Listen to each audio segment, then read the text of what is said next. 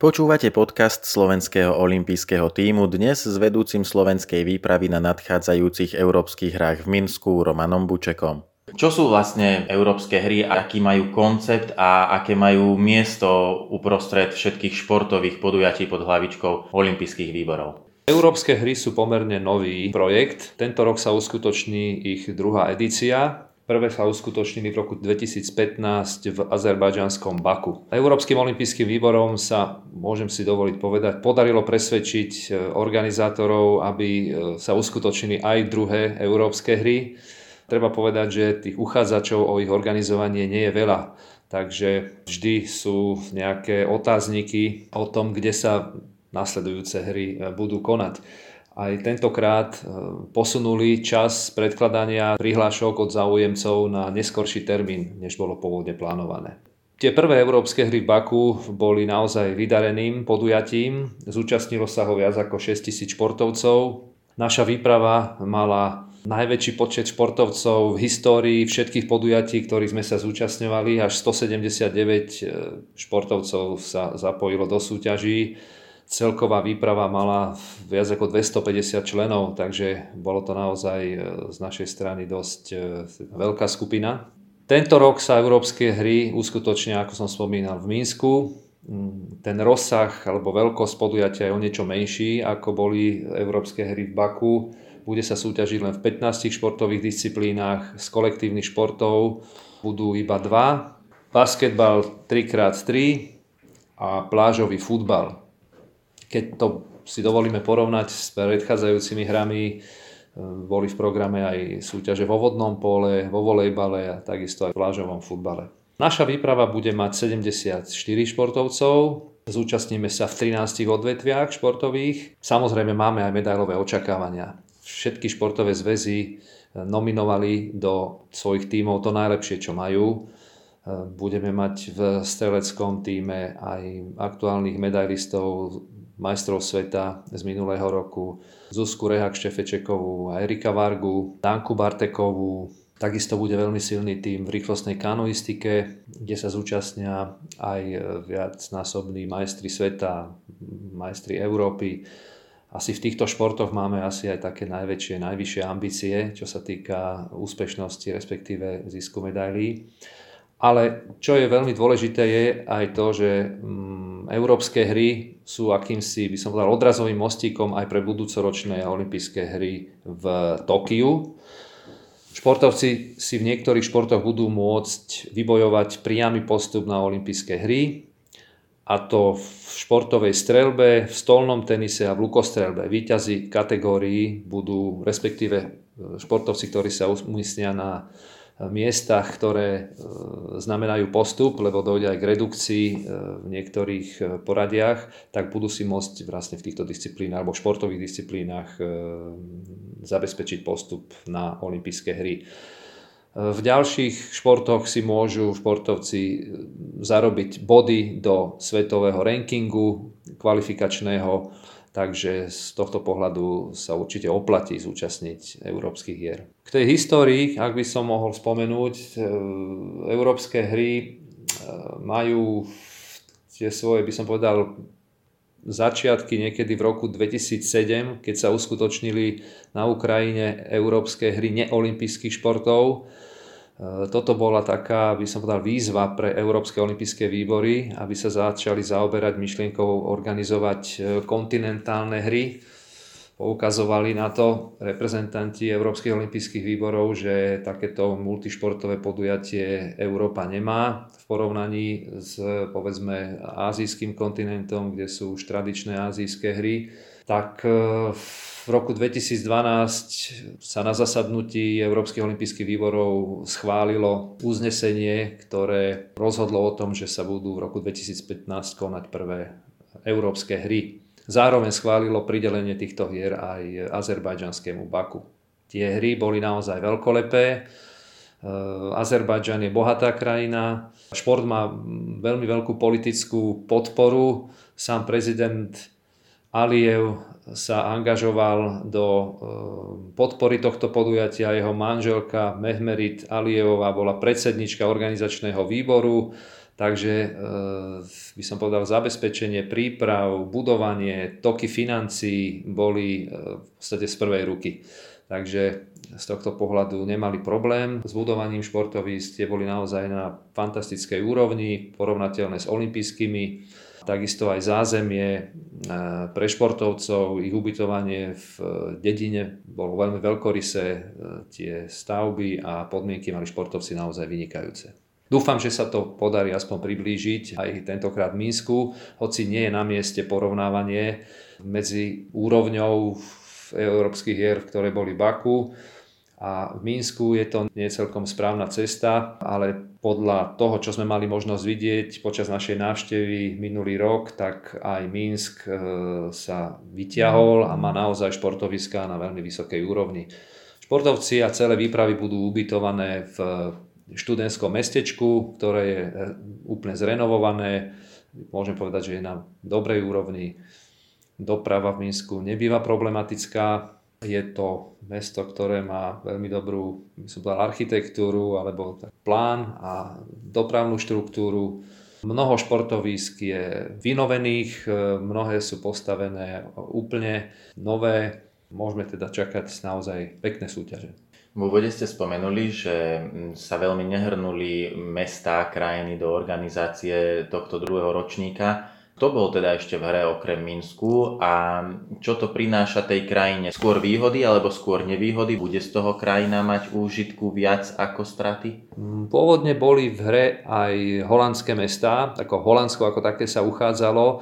E, ten zámer bol zorganizovať hry na viacerých, vo viacerých miestach a mestách, no nakoniec e, odstúpili z organizácie tohto podujatia. E, v Minsku to bude kompaktné, bude v podstate jedna olimpijská dedina, bude sa všetky súťaže odohrávať v jednom meste. Najvzdialenejšie športovisko je len 33 km od tej dediny športovcov. E, čo sa týka by som dal odhodlania organizovať e, tieto hry práve v bieloruskom Minsku, myslím, že oni mali pôvodom záujem organizovať EOF ale nakoniec ako Európske olympijské festivaly, čo je teda podujatie menšieho rozsahu. Nakoniec teda zrejme po dohode s Európskymi olympijskými výbormi sa dohodli na to, o tom, aby organizovali európske hry. Ťažko to je nejak odhadnúť alebo posúdiť. My nepoznáme ich presný rozpočet. Samozrejme, on sa skladá z viacerých e, položiek to, čo investujú mesta do obnovy e, infraštruktúry, respektíve do vybudovania nových ciest, športovisk, to je ich e, dedictvo, to ostane e, slúžiť obyvateľom. Neviem, či to je teda správne zahrňať do nákladov na hry, lebo naozaj je to vec trvalej hodnoty. Skôr tie náklady na samotnú organizáciu sú tie, ktoré už sa asi nevrátia celkom, hoci aj hodnota, by som povedal, skúsenosti, prestíž, um, propagácia krajiny. Nedá sa to nejako v číslach vyjadriť, ale má to určite svoju hodnotu. Bielorusko je krajina, ktorá má skúsené týmy pri organizovaní veľkých medzinárodných a svetových podujatí. Organizovali majstrovstva sveta v ľadovom hokeji, ehm, myslím, že aj v drahovej cyklistike pred niekoľkými rokmi, medzinárodné podujatia v gymnastike sú e, pravidelne v Bielorusku. Z pohľadu tohto môžeme povedať, že sú Bielorusi skúsení e, pre organizovanie tohto podujatia. Samozrejme ten, by som povedal, politický režim v Bielorusku je známy. Šport slúži často na podporu a posilnenie miestnej vlády ťažko hovoriť o tom, že šport je oddelený od politiky. Bez toho sa to nedá robiť. Tam musia byť naozaj záruky aj teda vlád, miest a respektíve politických špičiek. Bez toho sa veľké podujatie organizovať určite nedá. Prečo podľa vás niektoré federácie alebo zväzy sa rozhodli, že nebudú so svojím športom účastné hmm. na, na európskych hrách? Áno, Plávanie vôbec nie je v programe tentokrát a treba povedať, že niektoré športové e, federácie zápasia s možnosťami ich kalendárov a so zaraďovaním ďalších podujatí. To je jeden problém a na druhom mieste treba spomenúť aj e, takú by som povedal ochranu tých svojich prestížnych e, podujatí, Treba povedať, že európske federácie majú príjem zorganizovania európskych šampionátov. To sú v podstate ich vlajkové lode športových podujatí na kontinente a veľmi nerady sa e, vzdávajú tejto možnosti. Príkladom môže byť teda aj tá plavecká e, Európska federácia. Na druhej strane športy, ktoré sú menšie, vedia z tohto vyťažiť asi viac, lebo tým, že sú súčasťou veľkého podujatia, tak tá ich viditeľnosť ehm, v médiách je pravdepodobne vyššia, čiže, alebo väčšia. Čiže ten záujem by som povedal v úvozokách menej populárnych športov a menších športov zúčastniť sa európskych hier je väčší ako e, tých silných e, športových federácií. Atletika napríklad má nový formát, E, bude sa súťažiť v tímových súťažiach len vo vybraných disciplínach. Sami sme v očakávaní, ako to celé bude vyzerať a ako to dopadne. No, experti hovoria, že to bude skrátka zaujímavý formát. V Tokiu je obava povedzme z veľkých horúčav, v Pyeongchangu bola obrovská zima, hrozí nie len z hľadiska počasia, ale je tam nejaké niečo rizikové pri hrách v Bielorusku, čokoľvek? Čo sa týka počasia, predpokladám, že bude príjemné, čo sa týka teploty. Predsa len je to e, geograficky severnejšie položené mesto. Znečistenie alebo niečo podobné, ako by mohlo byť v Pekingu, možno v nejakých v Tokiu. Tuto takisto asi nehrozí, lebo Minsk je na rovine, čiže je to veľmi dobré e, vetrané miesto zelené miesto, je tam mnoho zelene, parkov, stromov, čiže to prostredie je veľmi, veľmi príjemné. Dlhodobé predpovede sú, že by to malo byť stabilizované počasie s teplotami niekde medzi 20 25 stupňov, takže veľmi príjemné, ak teda sa tie dlhodobé predpovede potvrdia. Bielorusi hovoria, že Bielorusko je najbezpečnejšia krajina na svete, Sice toho tvrdí viacero krajín, ale nemáme informácie, že by tam boli nejaké by som miesta, ktorým sa je potrebné vyhnúť. Sme ubezpečení, že všetko bude v poriadku. Môžu byť európske hry svojou významnosťou a úrovňou niekde medzi tým, týmito mládežnickými olympijskými festivalmi a veľkými hrami. Bude tam napríklad celá výprava, tento formát je podobný, bude tam nejaký ceremoniál, bude sa bývať na spoločnom mieste? Áno, bude sa bývať na spoločnom mieste, všetci športovci budú v, v športovej dedine, nehovorím olympijskej, lebo slovo olympijský sa nemá v súvislosti s európskymi hrami používať. Bude otvárať si aj záverečný ceremoniál, Trošku je odlišný ten režim súťaží a pobytu športovcov odlišný od olympijských hier v tom, že organizátor vyžaduje presný dátum príchodu športovcov eh, podľa jednotlivých disciplín, takže ani jeden deň nebudeme celá výprava spolu. Športovci budú prichádzať aj so svojimi realizačnými týmami dva dni pred súťažou a budú odchádzať hneď na druhý deň po súťaži. Nie je zámerom organizátora, aby tam zotrvali celý čas, na rozdiel od EOFu, kde je povinnosť, alebo, alebo mládežnických olympijských hier, kde je povinnosťou každého účastníka zotrvať od začiatku až do konca. Všetci účastníci budú cestovať alebo budú mať zraz najprv v Bratislave, spolu sa premiestnime na letisko do Švechatu a letmi, priamými letmi z Viedne do Mínska naspäť e, budeme prepravení. Ale v rôznych termínoch, v rôznych dátumoch, v rôznych časoch. Ako to budú mať športovci so stravou? Stravu by mali mať zabezpečenú veľmi podobne, ako je to v, počas olympijských hier, čiže bude v tej dedine, kde budú ubytovaní jedna obrovská jedáleň, kde sa budú stravovať. Nebude to síce 24 hodín denne otvorené, ale od veľmi skorého rána až do neskorej noci. Samozrejme, pre tých, ktorí budú odchádzať, respektíve prichádzať v nočných hodinách, bude zabezpečené občerstvenie určitého obmedzeného rozsahu.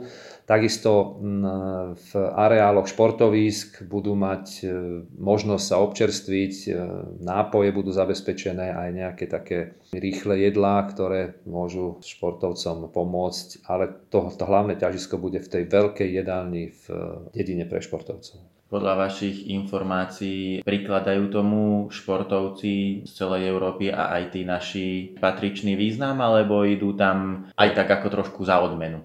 No, boli rôzne prístupy jednotlivých krajín k účasti na tomto podujatí. Pokiaľ viem, tak napríklad Nemecko uvažovalo, že sa vôbec neúčastní, nezúčastní sa európskych hier. Ešte niekedy na jeseň uvažovali, že či vôbec tam pôjdu. Nakoniec bolo rozhodnuté, že áno, majú schválenú už aj výpravu, idú v tom najsilnejšom zložení, takže tie prvotné, by som povedal, váhavé postoje k týmto hrám skončili a podľa tých predbežných prihlášok do jednotlivých disciplín sa tam zíde naozaj európska špička. S akým výsledkom budete ako vedúci výpravy spokojní?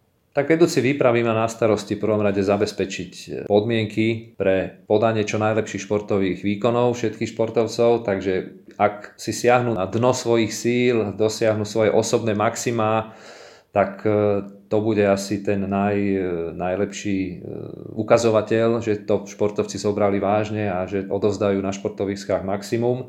A ak budú nejaké medaily, tak to bude taká, by som povedal, odmena ťažko kalkulovať s umiestnením a predpovedať medailové umiestnenia.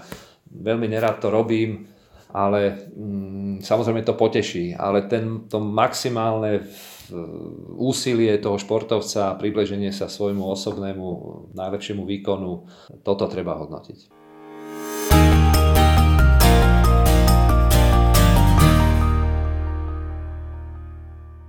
Olympijský podcast vám prináša exkluzívny partner Slovenského olympijského a športového výboru spoločnosť Typos, generálni partneri Toyota a 4F a hlavní partneri Dôvera Slovenská sporiteľňa Kooperativa Transpetrol a Matador.